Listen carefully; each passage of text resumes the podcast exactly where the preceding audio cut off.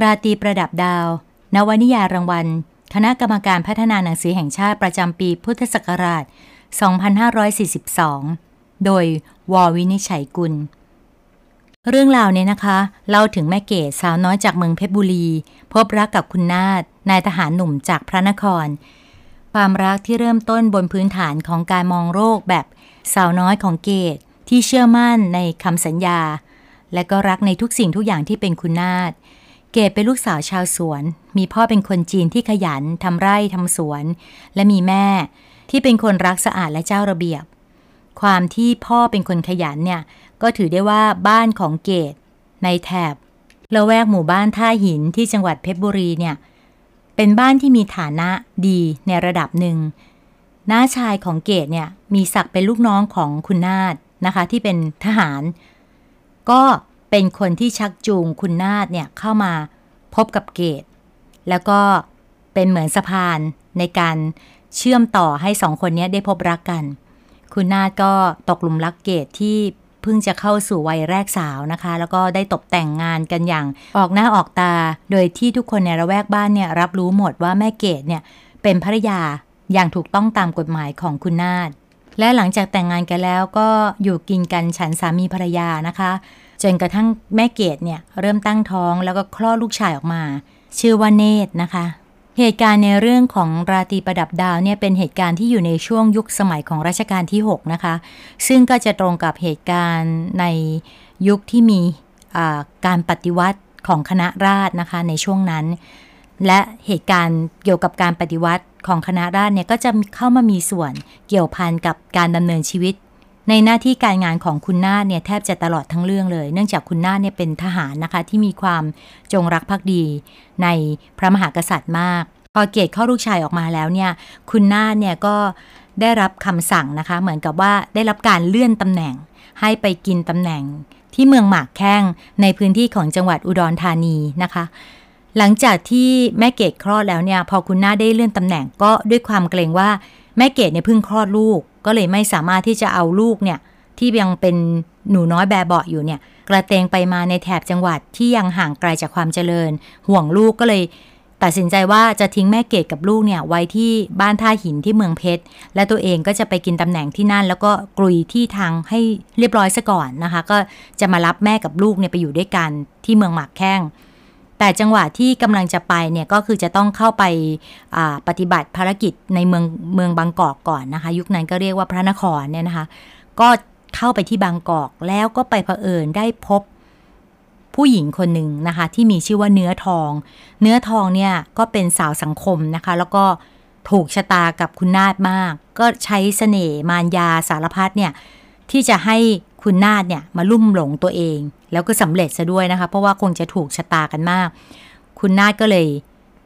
ไปเผลอมีความสัมพันธ์ฉันชู้สาวกับเนื้อทองเข้านะคะ แล้วก็เลยพากันกับเนื้อทองเนี่ยไปอยู่ที่เมืองหมักแข้งด้วยกัน ซึ่งระหว่างเนี้ยคุณนาฏก็รับผิดชอบแม่เกดตลอด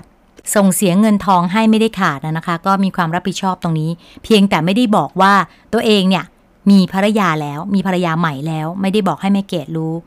ฝ่ายแม่เก๋ก็อยู่บ้านที่เมืองเพชรเลี้ยงลูกไปวันๆไม่ได้รู้เรื่อง แต่น้าชายเนี่ยนะคะ น้ำท่วมปาก เพราะว่าน้าชายเนี่ยรู้อยู่เต็มอกว่าคุณหน้าเนี่ยมีผู้หญิงอื่นแล้ว แต่ก็ไม่กล้าบอกกับแม่เก๋เพราะว่าสงสารนะคะ ก็เลยไม่ได้พูดในฐานะที่ตัวเองเป็นคนกลางก็ไม่ได้พูดออกมา เหตุการณ์ก็ดำเนินตอบสืบไปเรื่อยนะคุณนาฏก็ไปอยู่ที่เมืองหมักแข้งไปกินตำแหน่ง เป็นข้าราชการใหญ่โตมีหน้ามีตาอยู่ทั้งนั้น โดยมีแม่เนื้อทองเนี่ยติดสอยห้อยตามไป ดูแลปรนิบัติเป็นแบบภรรยาออกหน้าออกตา ซึ่งก็คนที่ไม่รู้ลึกๆ ก็คิดว่าเนื้อทองนี่คือภรรยาตกแต่งของคุณนาฏโดยที่คุณนาฏเองก็ความที่หลงเมียน้อยมากเนี่ยก็ไม่ได้ก็ไม่ได้มีข้ออ้างหรือว่าบอกกล่าวกับใครว่าเนี่ยคือไม่ใช่ภรรยาที่ตกแต่งนะ จนกระทั่ง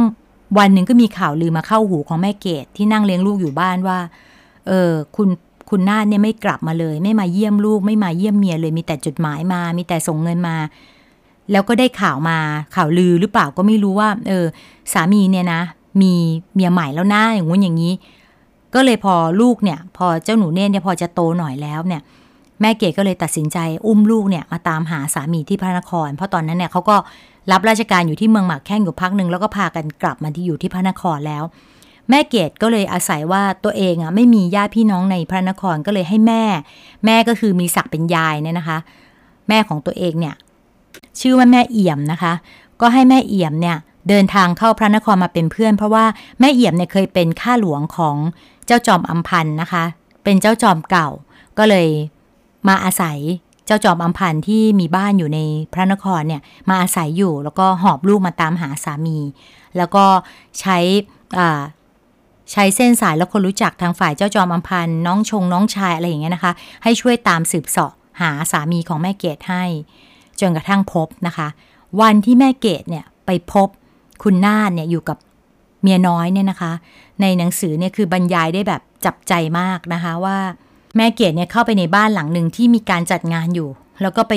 เห็นคุณหน้าเนี่ยอยู่กับผู้หญิงคนนั้นนะคะ สมัยที่เกดครองตำแหน่งภรรยาพันโทพระนเรน รักษาที่เพชรบุรีจำได้ว่าเรื่องการออกงานเนี่ยเป็นเรื่องของผู้ชาย ผู้หญิงเนี่ยมีหน้าที่แต่เพียงต้อนรับแขกเรือ หาน้ำหาท่า แล้วก็ของว่างมาต้อนรับเพื่อนฝูง ไม่ให้ขาดตกบกพร่อง และตัวเองก็มีหน้าที่ถอยออกไปห่างๆจากวงสนทนา เก็บตัวสงบสงเงียมอยู่เบื้องหลัง แต่สาวพระนครเนี่ยคงจะไม่เหมือนแม่เกดดูผู้หญิงคนนั้นคลอเคลียอยู่ข้างคุณนาฏไม่ห่างแม้แต่นาทีเดียว หลอนหันไปเจรจากับคนนั้น พูดกับคนนี้อยู่ตลอดเวลา ท่าทีที่พูดจาก็ดูกระชดกระช้อย จนเกดต้องมองด้วยความอัศจรรย์ใจ ไม่นึกว่าคุณนาฏจะพอใจ แต่คุณนาก็ทำเหมือนกับกิริยา อย่างนี้เป็นเรื่องปกติของผู้หญิง ความเจ็บปวดอย่างประหลาด จู่โจมเข้าบีบรัดหัวใจ เกตเข่าอ่อนจนต้องยึดมุมบ้านเอาไว้เพื่อพยุงตัว พื้นดินดูจะไหวโคลงเคลงไปหมด หลับตาลงสะบัดหน้า กัดฟันลืมตาขึ้นใหม่ เพื่อจะได้ให้มันกลับกลายเป็นปกติเหมือนเดิม แต่พื้นดินก็ยังยุบเป็นคลื่นลอนสูงต่ำราวกับผิวน้ำทำให้ไม่กล้า ก้าวเดินไปไหน เกรงว่าจะล้มหวบลงไป ความรู้สึกที่ตัวเองไปแอบมอง สามีตัวเอง ไปมีคนใหม่เนี่ยก็บอบช้ำแล้ว แต่พอเจอหน้าสามีแล้วก็มีโอกาสได้คุยกันเนี่ย แม่เกดก็ลำพันก็พูดนะคะว่า มีท่อนหนึ่งที่พูดว่าลูกเนี่ย โตจนจะพูดได้แล้ว ถามถึงพ่อทำไมไม่มีพ่ออย่างลูกคนอื่นเขาแม่ก็บอกได้แต่ว่า พ่อเนี่ยอยู่หัวเมืองไกล เช่นบอกลูกว่า พ่อเป็นคุณพระ วันหนึ่งลูกเห็นพระสงฆ์มารับบิณฑบาตตอนเช้า เข้าใจว่านี่แหละ คือพระที่เป็นพ่อ วิ่งตามไปจนถึงวัด หลวงพ่อท่านก็เอ็นดู ท่านก็ให้เล่นอยู่ที่นั่นจนเกือบจะเพลน ถึงให้ลูกศิษย์วัดพามาส่ง เขาก็รู้กันหัวบ้านท้ายบ้าน ความที่เป็นคุณพระเองเนี่ยนะคะ คุณนาฏเองตอนนั้นน่ะ ก็ไม่คิดว่า จะได้เจอแม่เกดในงานเนี่ย ก็แบบเปรียบเสมือนรถไฟชนกันนะคะ ตอนนั้นตำแหน่งก็เป็นพระยาวิเศษศรีหนาฏหรือคุณนาฏเนี่ยนะคะ ไม่มีความคิดแม้แต่น้อยว่าจะได้พบภรรยาเก่า โดยเฉพาะในระยะที่ชีวิตเข้าสู่ ความใหม่น่าตื่นเต้นในเมืองหลวง ไหนจะมีหน้าที่การงานใหม่ในกระทรวง บรรดาศักดิ์ใหม่ สังคมใหม่ เพื่อนฝูงเก่าที่ย้อนมาพบกันใหม่ และเพื่อนใหม่ๆ อีกมากหน้าหลายตา ทุกอย่างล้วนแต่ทำให้แต่ละวันผ่านไปรวดเร็วเหมือนติดปีก หากว่ามีความคิดถึงภรรยาที่เพชรบุรีผ่านเข้ามาบ้าง ก็จะถูกแทนที่ด้วยความคิดที่ว่าก็ส่งเงินไปให้แล้วคงไม่ลำบากอะไร เอาไว้ว่างๆก่อนจะไปเยี่ยมบ้าง และมีอีกเหตุการณ์หนึ่งที่ครั้งหนึ่งคุณหน้าเนี่ยเคยบอกกับแม่เกดว่า หลังจากที่คุณน้าเนี่ยรู้แล้วว่าแม่เกดกับลูกเนี่ยเข้ามาอยู่ในกรุงเทพในพระนครแล้วเนี่ย แต่คุณน้าก็ไม่ได้เชื้อเชิญให้แม่เกดกับลูกเนี่ยไปอยู่ร่วมบ้านกับตัวเองนะคะ ความที่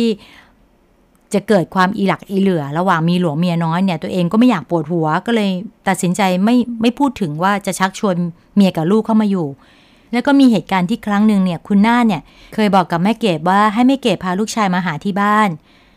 และแม่เกดก็ เอาลูกไปหานะคะ ด้วยความที่ส่วนหนึ่งแม่เกดเองก็ยังมีเยื่อใยอยู่กับคุณนาดนะคะ แล้วก็เห็นแก่ความเป็นพ่อของลูกด้วย ก็เลยพาลูกไปหาที่บ้าน แต่วันนั้นเนี่ยมันคลาดกันคือคุณนาก็ออกไปทำธุระข้างนอก ก็เลยดันไปเจอเมียน้อยหรือแม่เนื้อทองในอยู่ที่บ้าน เนื้อทองนี่เห็นแล้วแล้วตัวเองก็ไม่มีลูกกับคุณนาสักทีด้วยความที่เห็นแม่เกดเอาลูกมาเนี่ย ก็เลยรังเกียจนะคะ ไม่อยากให้แม่เกดเข้ามาที่บ้านเนี่ย ก็ให้คนใช้เนี่ยไปไล่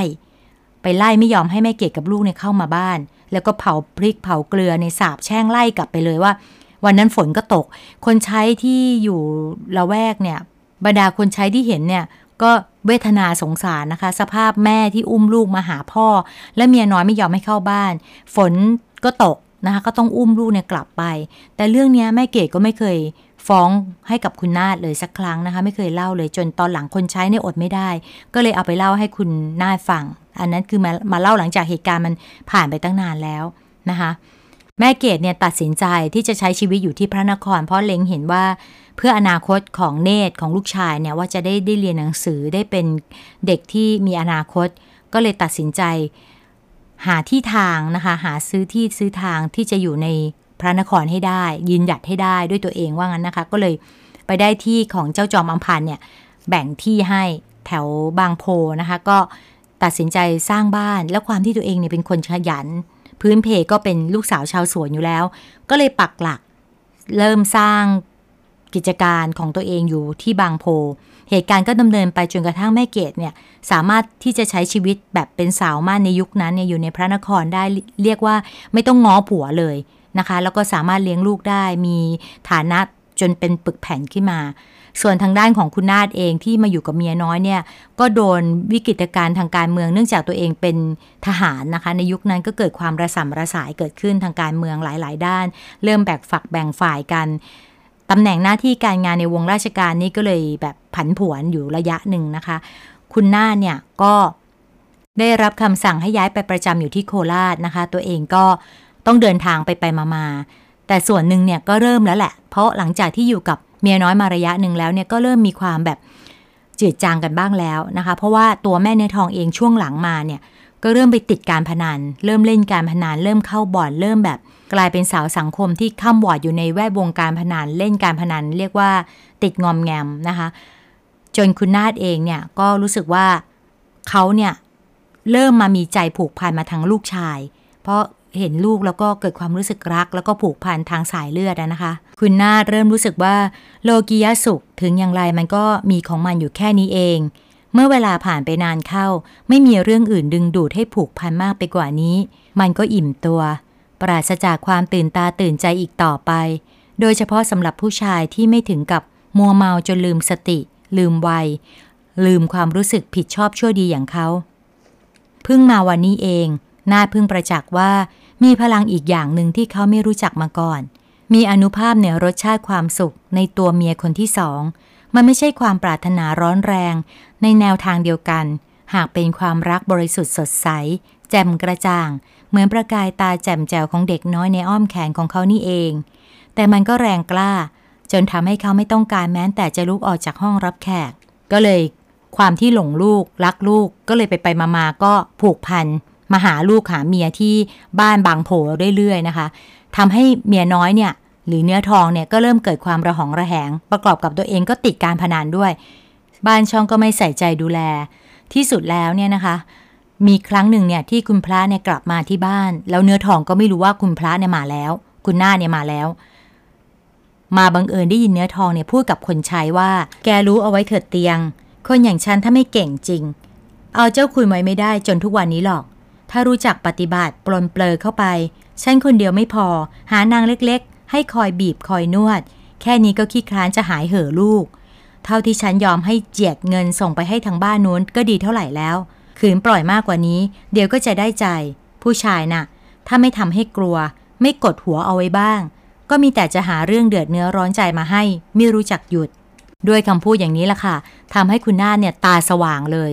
คุณนาฏก็เลยคิดว่าในสายตาหล่อน เขาไม่ได้เป็นผู้ชายที่ควรแก่การยกย่องนับถือเลย แม้แต่น้อย เขาไม่มีค่า หล่อนต่างหากที่เก่งพอจะจับเขาอยู่มือ นับแต่วันแรกที่หล่อนล่อเขาไปที่บ้านของหล่อนนั่นเทียว ก่อนหน้านี้นายไม่ได้เห็นอะไรมากไปกว่าเขาและหล่อนรักกันมาก เป็นความรักที่ร้อนแรง และดูดดื่มพอที่จะทำให้เขาละทิ้งภรรยาเดิมและลูกน้อย เหลือแต่ความรับผิดชอบในฐานะพ่อ แต่มาคืนนี้ นาดเริ่มมองเห็นแล้วว่ามันน่าจะไม่ใช่ความรัก แต่เป็นเพียงความหลงมัวเมาเสียมากกว่า พอหลังจากที่ตาสว่างแล้วเนี่ยนะคะ ก็เหมือนกับผู้ชายที่เจมเนื้อเจมตัวละอยากจะกลับมาซบอกเมียเก่าแล้วทีนี้ก็ความที่หนึ่งก็รักลูกด้วย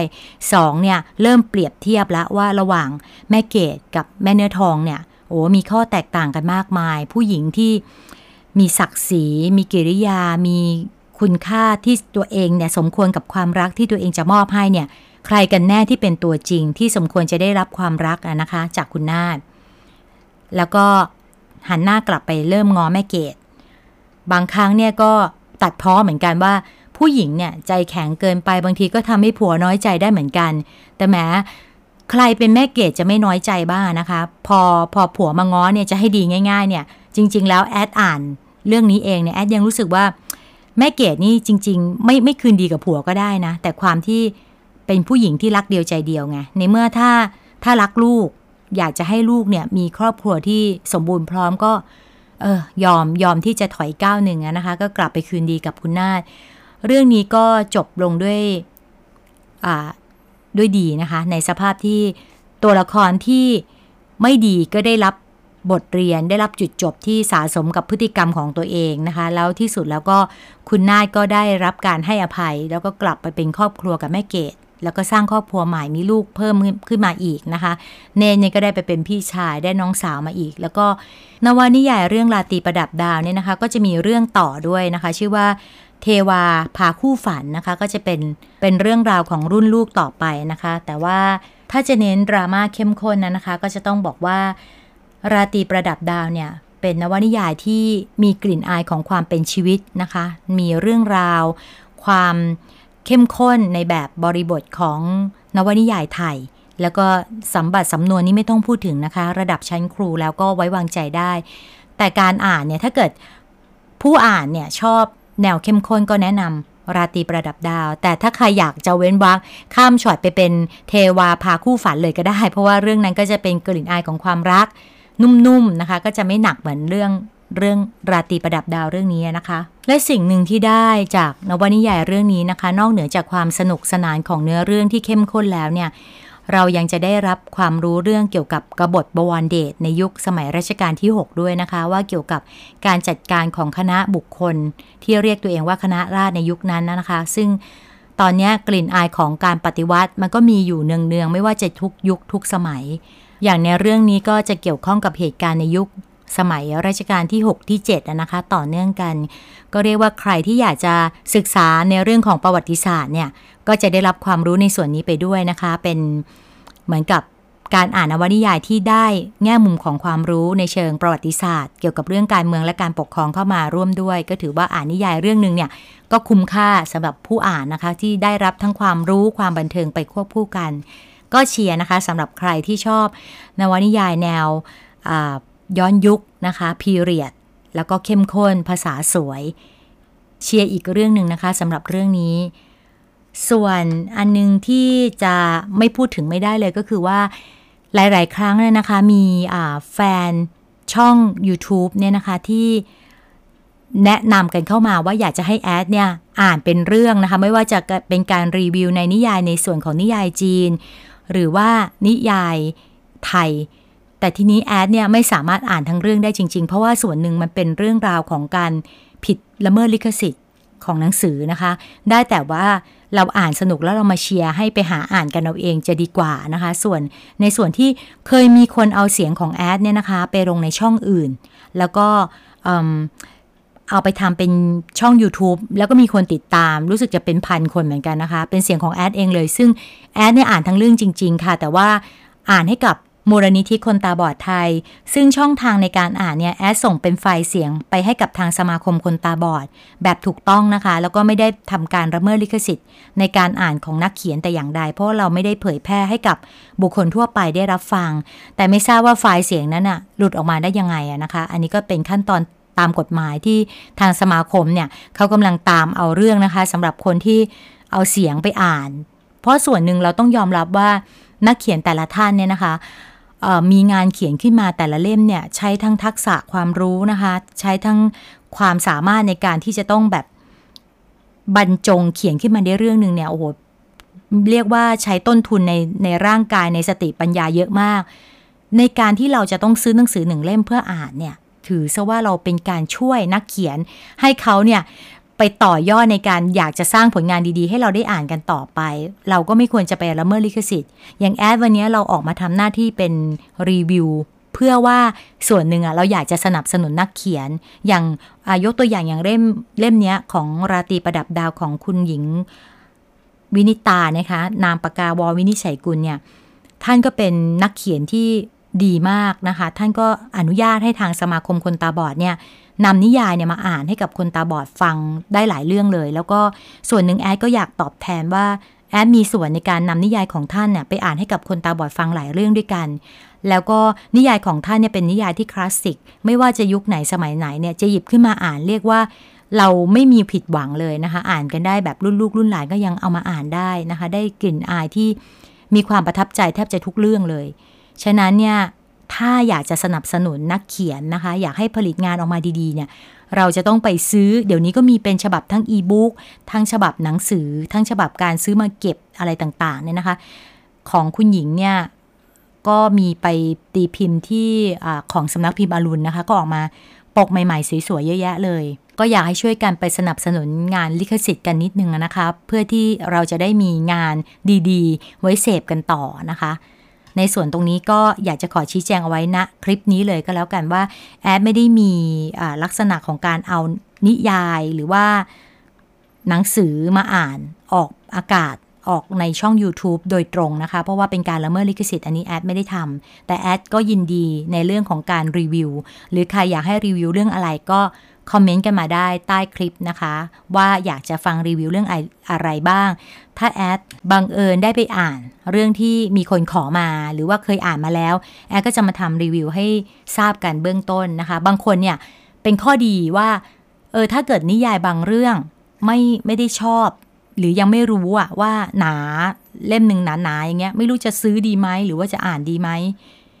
ก็มาฟังรีวิวก่อน ถ้าฟังรีวิวแล้วเฮ้ยนี่มันไม่ใช่แนวที่เราอยากฟังอะ่ะเราไม่ใช่แนวที่เราเคยอ่าน หรือว่าแนวเนี้ยไม่ถนัดที่จะจะอ่าน ก็ข้ามไปเลย ไปอ่านแนวที่ตัวเองชอบ ก็มันเป็นการประหยัดตังค์ในกระเป๋าได้เหมือนกัน เพราะในส่วนตัวแอดเองแอดก็พลาดมาหลายเรื่องเหมือนกันว่า บางทีเราไปฟัง หรือว่าเราไม่ได้หาข้อมูลก่อนเราไปเห็นปกเงี้ย หรือว่าเราไปฟังฟังตามๆกันมาแล้วเออเออ น่าจะไม่ดีมั้ง แล้วเราก็ไม่ซื้อ แต่บางทีเออ ถ้าเรามีรีวิวที่แบบ คอเดียวกันอะอย่างในรีวิวของแอดเองเนี่ยหลาย ๆ คนก็คงพอจะรู้แล้วว่าแอดเนี่ยอ่านประมาณเรื่องประมาณไหนแนวไหน ก็อาจจะมาเสพกลิ่นอายคล้าย ๆ กัน ก็คงจะเป็นไปในแนวทางเดียวกันได้นะคะ ก็ลองดูแล้วกันสำหรับเรื่องนี้นะคะ แล้วข่าวหน้าก็ฝากติดตามช่องด้วยแล้วกันนะคะ เผื่อข่าวหน้าแอดจะมีเรื่องสนุกสนุกเรื่องอะไรมาต่อกันนะคะ ขอบพระคุณไว้ตรงนี้ด้วยค่ะ สวัสดีค่ะร่มไม้ใบบาง โดยวอวินิชัยกุล น้ำเย็นเกิดในครอบครัวชาวสวนผักตลิ่งชัน ในยุคพศ 2508 พ่อเป็นคนจีน แม่เป็นสาวไทย แต่งงานมีลูกด้วยกัน 8 คน ตอนที่น้ำเย็นเกิดมาเป็นเด็กที่ไม่ค่อยแข็งแรงนัก พ่อแม่เลยได้รับคำแนะนำจากหลวงพ่อวัชยพฤกษ์ที่ทั้งเตี่ยและแม่เป็นลูกศิษย์ท่าน ไปฝังเทศที่วัดนี้เป็นประจำให้แก้เคล็ดด้วยการนำน้ำเย็นไปยกให้เป็นลูกบุญธรรมของครอบครัวอื่น จึงได้ครอบครัวของคุณหลวงและคุณนายสงวนที่เป็นโยมอุปถากของวัดมารับเป็นผู้อุปการะน้ำเย็นทางฝั่งของครอบครัวคุณหลวงและคุณนายสงวนมีลูกสามคนคือคุณใหญ่ ลูกสาวคนโต คุณกลาง ลูกชายคนเดียวของครอบครัวและคนสุดท้องคือคุณหนูเล็ก น้ำเย็นอายุรุ่นราวคราวเดียวกับคุณหนูเล็ก คุณนายจึงรับอุปการะน้ำเย็นมาเพื่อเป็นเพื่อนเล่น และเป็นลูกไล่คอยรับใช้คุณหนูเล็ก รวมถึงเป็นลูกมือให้ป้านอง แม่บ้านของคุณนาย ต่อมาป้านองจึงเปรียบเสมือนพี่เลี้ยงและที่พึ่งพิงของน้ำเย็นด้วย ฝากด้วยนองใจดีอยู่แล้ว ถือว่าใช้สอยมันเป็นลูกมือ ฉันเอามันมาเลี้ยงเอาบุญ เลี้ยงไม่ไหวก็ส่งกลับไม่มีอะไรมาก น้ำเย็นเติบโตมากับครอบครัวของคุณหลวงและคุณนายสงวน แบบเด็กรับใช้ที่คล่องงาน หัวไวใช้สอยง่ายเธอได้มีโอกาสเรียนหนังสือโดยการคอยติดตามคุณหนูเล็กไปโรงเรียน คอยช่วยทำการบ้านและจัดการงานต่างๆ แทนคุณหนูเล็ก ด้วยเหตุนี้เองน้ำเย็นจึงเป็นเด็กที่รักเรียน แต่คุณหนูเล็กไม่ชอบเรียนหนังสือ เส้นทางการศึกษาของน้ำเย็นจึงสิ้นสุดเพียงแค่เมื่อจบม .3 เพราะคุณหนูเล็กไม่ประสงค์จะเรียนต่อ คุณนายสงวนมีความเชื่อว่า ลูกสาวไม่จำเป็นต้องเรียนให้สูงนักเขาเพียงมีโอกาสได้แต่งงานกับผู้ชายที่มีฐานะร่ำรวย ก็ถือได้ว่ามีชีวิตที่สมบูรณ์แล้ว แต่ถ้าเป็นลูกชายคุณนายรักและหวงแหนเขามาก เทวินหรือคุณกลาง เป็นคนเรียนดี หน้าตาดี ดังนั้นมาตรฐานในการเลือกลูกสะใภ้ของคุณนายสงวนจึงสูงมาก คุณกลางจากบ้านไปเรียนหนังสือที่ต่างประเทศ ส่วนลูกสาวคนโตแต่งงานไปกับข้าราชการที่มีฐานะปานกลาง คุณเล็ก แต่งงานไปกับหนุ่มนักเรียนนอกบ้านรวยที่ชื่อว่าสุภทิตเป็นเขยที่คุณนายจงใจหาให้ ทุกอย่างจึงดูเหมือนจะเป็นไปตามดั่งใจของคุณนายต้องการ จนกระทั่งวันหนึ่ง คุณนายสงวน ได้รับการขอร้องจากคุณหลวง ให้มาทาบทามให้น้ำเย็นกลายมาเป็นเมียน้อย คุณนายมองเห็นว่า ความสัมพันธ์แบบโบราณที่ผู้ชายมีได้ทั้งเมียหลวงเมียบ่าว เป็นเรื่องปกติ และที่สำคัญคือคุณนายมองว่า น้ำเย็นเป็นเด็กในบ้าน สามารถควบคุมสั่งการเธอได้ ดีกว่าให้คุณหลวงไปหาเศษหาเลยนอกบ้าน ดังนั้น สิ่งนี้จึงเป็น เรื่องที่คุณนายต้องการที่จะให้เป็นไปดั่งใจอีก เหตุการณ์ครั้งนี้ทำให้น้ำเย็นตัดสินใจที่จะหาทาง ออกจากบ้านคุณนาย โดยมีคุณกลางซึ่งเรียนจบกลับมาทำงานในเมืองไทยแล้วเป็นคนช่วยเหลือ และป้านอง คุณกลางเข้าไปพบคุณนายสงวน และบอกว่าน้ำเย็นเป็นคนรัก ซึ่งตรงกับสิ่งที่จี้ใจดำคุณนายพอดี เพราะคุณนายไม่ต้องการให้น้ำเย็นมาข้องแวะกับลูกชาย ดังนั้นน้ำเย็นจึงถูกไล่ออกจากบ้าน ด้วยความที่คุณนายห่วงลูกชาย เมื่อน้ำเย็นกลับมาอยู่ที่บ้านเดิม ที่เคยอยู่กับพี่น้องและพ่อแม่ ครอบครัวของน้ำเย็นทุกคนขยันช่วยกันทำมาหากินสร้างฐานะ และน้ำเย็นเป็นคนที่มีความรู้ติดตัวมาบ้าง จึงได้ช่วยครอบครัวสร้างฐานะจากชาวสวน จนกลายมาเป็นนักธุรกิจได้ในที่สุด ฐานะทางบ้านของน้ำเย็นจึง มั่งคั่งร่ำรวยขึ้นในที่สุด เวลาล่วงเลยผ่านไป วันหนึ่งน้ำเย็นมีโอกาสได้พบกับคุณกลางอีกครั้ง ในฐานะที่เขาเข้ามาเป็นทนายความให้กับบริษัทของน้ำเย็น ความสัมพันธ์ที่ใกล้ชิด จุดใต้ตำตอครั้งนี้ กลายเป็นความผูกพันที่ทำให้น้ำเย็นและคุณกลาง มีใจชอบพอกันในที่สุด แต่ ความสัมพันธ์นี้ไม่สามารถสารต่อไปได้ เพราะคุณนายสงวนไม่เห็นด้วย ในสายตาของคุณนายสงวน ก็ยังมองน้ำเย็นเป็นคนใช้อยู่วันยังค่ำ ไม่ว่าด้วยกรณีใดก็ตาม น้ำเย็นไม่เหมาะที่จะคู่ควรกับลูกชายของเธอ ดังนั้นจึงมีคำกล่าวที่ว่า เพราะรักไม่มากพอ สุดท้ายแล้วน้ำเย็นมีโอกาสที่จะได้พบกับรักแท้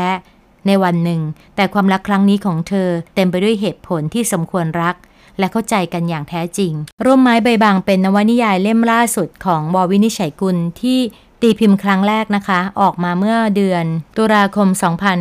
2562 โดยสำนักพิมพ์อรุณ นวนิยายร่มไม้ใบบาง ตัวละครทุกตัวในเรื่องเนี่ยนะคะ มีความโดดเด่นและมีสีสันเรื่องราว ที่น่าติดตามทุกตัวละครเลยไม่ว่าจะเป็นเรื่องของคุณหนูเล็ก เรื่องของคุณกลาง แต่ละตัวละครเนี่ยดำเนินไปพบกับชีวิตที่เกี่ยวข้องกับความรัก และการใช้ทัศนคติต่างๆ ในการแก้ไขปัญหา แต่แน่นอนว่าตัวเด่นๆ ก็น่าจะเป็นตัวคุณนายสงวนนะคะ ที่เวลาเราอ่านไปจนเรื่องราวมันไปจนถึงท้ายเล่มเนี่ยจะพบว่าตัวละครแต่ละตัวเนี่ยมีจุดจบ หรือว่าพบกับจุดหมายปลายทางที่สมเหตุสมผลในทุกๆเรื่องราว ตอนที่ชอบที่สุดในเรื่องนี้นะคะ ก็จะเป็นสำนวนตอนที่พ่อของน้ำเย็นเนี่ย